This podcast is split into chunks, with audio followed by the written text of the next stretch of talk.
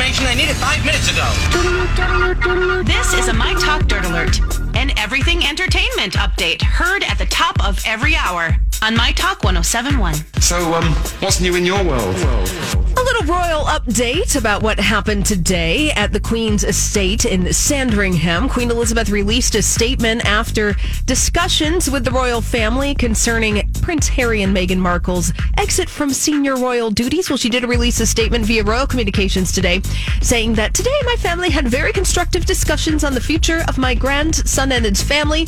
She said, My family and I are entirely supportive of Harry and Meghan's desire to create a new life as a young family.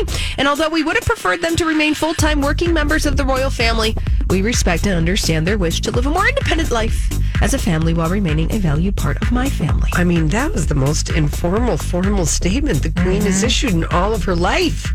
It was. It really was. Talking about my grandson. Yes. Very. And then referring them in first person. Yes, And- yes. There, there it goes. The royal drama today, and uh, apparently Sia has revealed that she hit up her longtime music collaborator Diplo for some casual sex. She told GQ magazine for a feature on Diplo that much of our relationship is just spent trying not to have sex with each other, so that we wouldn't ruin our business relationship because he is super duper hot. She wrote him a text and said, Hey, listen, you're like one of my five people that I'm sexually attracted to, and now I've decided to be single for the rest of my life, and I've just adopted a son. Are you interested in some no string sex? Hit me up.